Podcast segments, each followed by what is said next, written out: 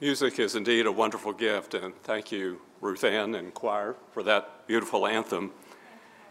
It's good to be with you today. I have preached here at, at St. Luke a couple of times before over, over the past few years, and it's good to be back with you. In fact, our family uh, worshiped with you on Christmas Eve at, in the afternoon service because well, we hadn't seen Bruce since he moved back up to Jackson from Hattiesburg, and I was his district superintendent when he was at Court Street there in Hattiesburg, and wanted to see him and the family, and, and it worked out better time-wise for us as well, but it's good to be with you today.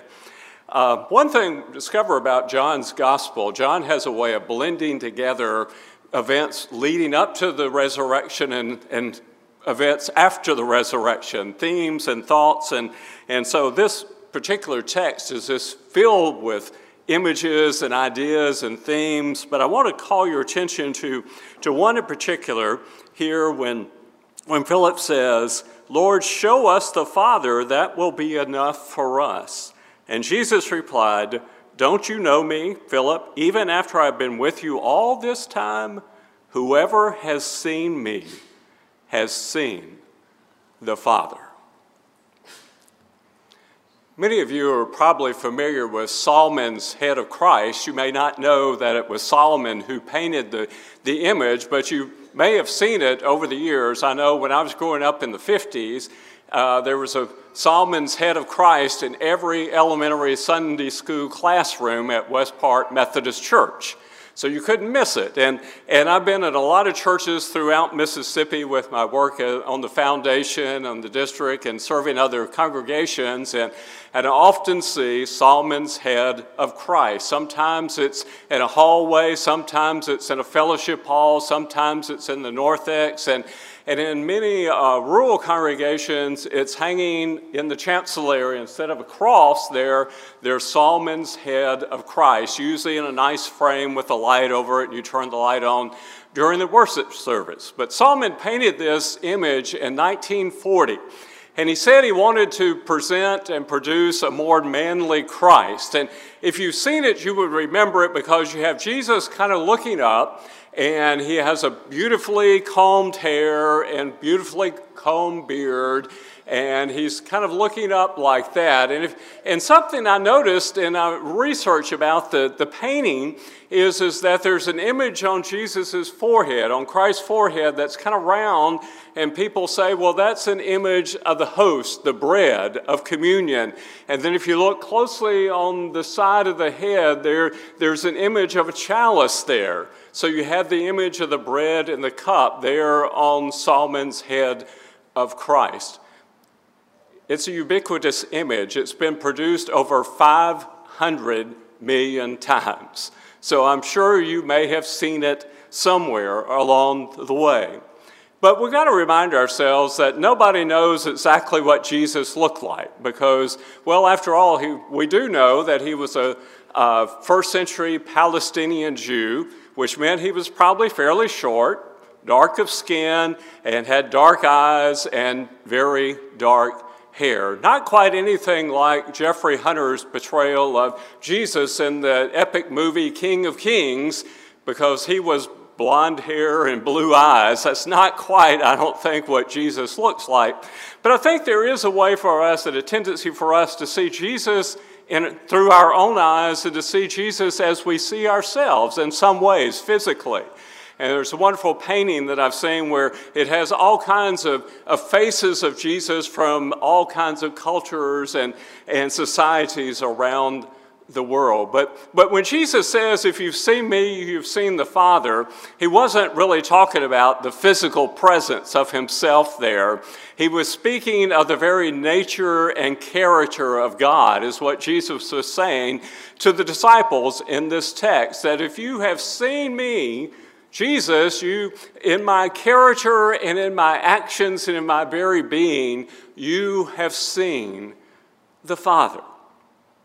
And we see that played out in, in John's gospel in, in a number of instances in which we begin with Jesus turning water into wine at the Cana, a wedding at Cana of Galilee. And, and we see that, that Jesus provides more than anybody could ask for, and, and a generosity that goes well above and beyond because they've run out of wine at the wedding feast and they need a little bit more. What Jesus does is produce gallons more of wine. And, he just doesn't give them the, the cheap end stuff, but he gives them the best wine they've ever tasted. This generosity that goes above and beyond. And in this, we see the embodiment of a father who, who is generous above and beyond anything we seek and ask.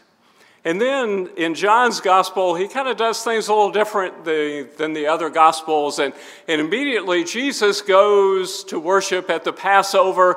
And the first thing that he does, that he gets into the temple precincts, he overturns the money changer tables. And he drives out those who are selling pigeons and doves with a whip of cords. He, he's unhappy and he says, You shall not make my father's. Uh, a den, house, a den of robbers, but it is to be a place of prayer and worship. And I believe what Jesus is saying here that, that God doesn't want us to place any barriers in the way of people coming to worship.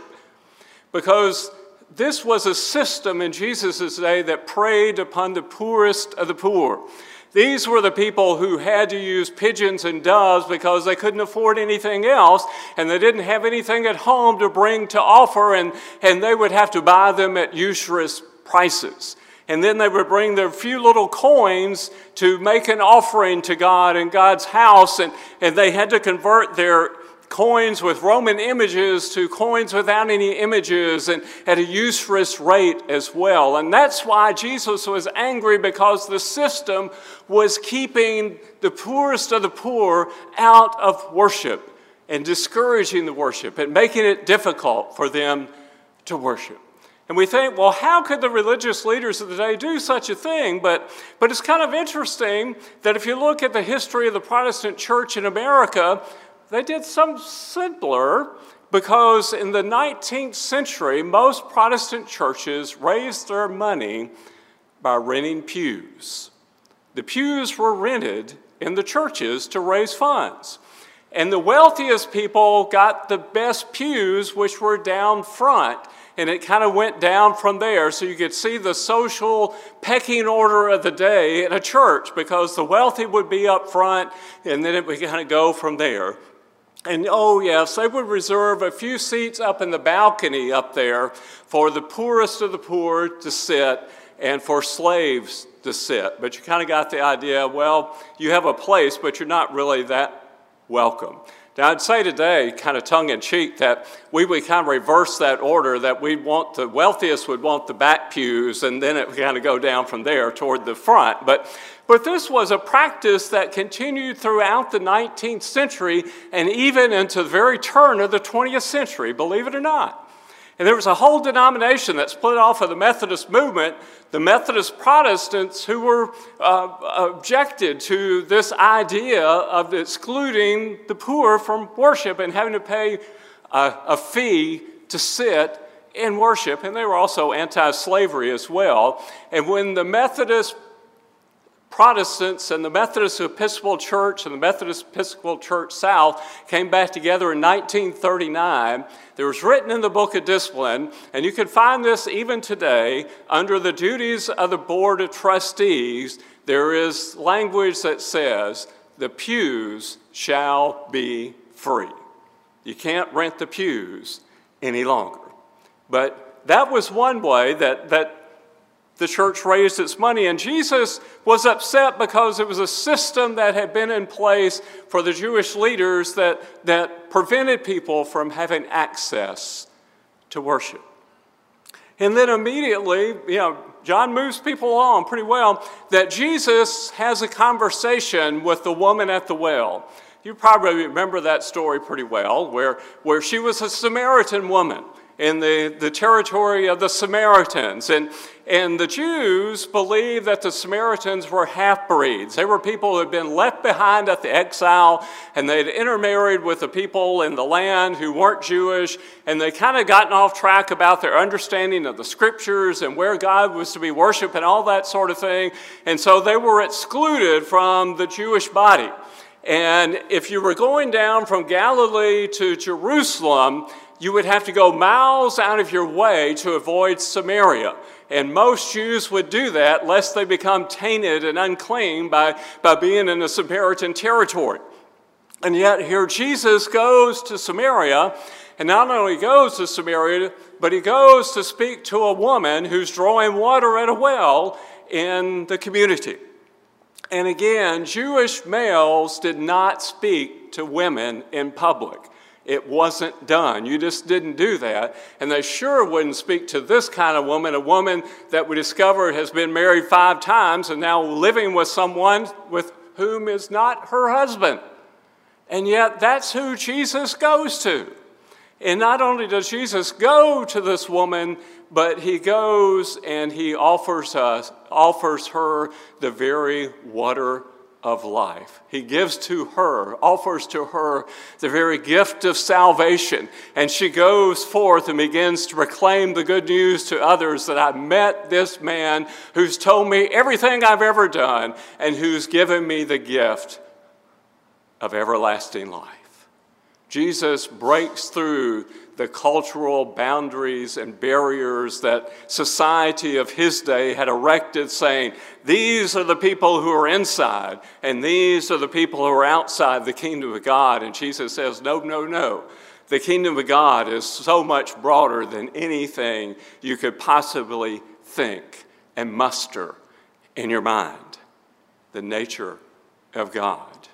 And then Jesus goes and he's observing what's going on there in Jerusalem at the Pool of Bethesda. And it, it's a place that supposedly, when the water is stirred, someone could touch it and be healed. And, and he comes across a man who's a paralytic, and he's been sitting there for 38 years, dependent upon the care of others to give him some food to eat and some water to drink. At least they had taken care of those basic needs for him for 38 years. And Jesus says to him, What do you want?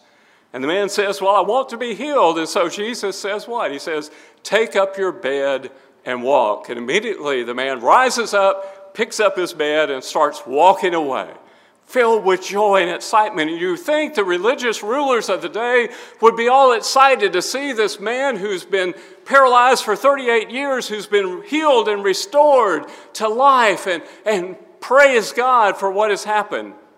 Nope. They are very unhappy, in fact. They're unhappy because Jesus had dared to do this on the Sabbath day. Dared to do it on the Sabbath day. And there were rules about that day. Well, the Ten Commandments said, honor the Sabbath day and keep it holy. But, but you know, over time, people had to start kind of explaining, well, what did that really mean? How did you keep it holy? And so they come up a whole long list of rules about the Sabbath and how many steps one could take on the Sabbath day without working, how much you could care for your livestock without working. They even got it down to the point where you could keep someone who's ill in the same condition, but you couldn't make them better because if you did, that was to do work. And you definitely couldn't go picking up and walking around with your bed under your arm because that would have been work. So they were more concerned about the, the oral laws surrounding the Sabbath day than they were about the healing of this man. And we think, how could they be like that? But then think about this. You know, I grew up in the 50s and early 60s, and we had this thing called blue laws. Anybody remember blue laws? Yeah, blue laws, where in a community they, they told you what you could and couldn't do on Sunday. It wasn't the Sabbath, but on our Sundays, because Christians did not uh, controlled everything at that time. And the whole idea was well, you couldn't have stores open on Sunday because it would interfere with going to church. You couldn't have school activities on Sunday because it would interfere with going to church. You couldn't have movies before noon because that would interfere with going to church. And there was a whole list of things you couldn't do on Sunday according to the blue laws. And so, you know, we've done some of those same sorts of things, but Jesus says, no, you got it wrong that the Sabbath is a gift for humanity. That we humans were not made for the Sabbath, but the Sabbath was a gift from a loving and caring God who said, You need some time off. You need to, some time for rest. You need some time for recreation. You need time for renewal. It's a gift from a loving God. And the religious leaders have gotten it kind of reversed and, and misunderstood the whole thing. And then we have the story that appears in all the Gospels where Jesus feeds a multitude. He gives them food to eat, and he does it in super abundance. He gives them more than they could ever hope and ask for, as, as a reminder of the manna from heaven that God provided during the Exodus experience. But, but then there's a little more to the story that, that the very next day, Jesus has gone around the, the Sea of Galilee to the other side to kind of get away from the crowds. And what did they do? They came and found him, didn't they? They came looking for Jesus because they wanted more. They wanted more bread to eat.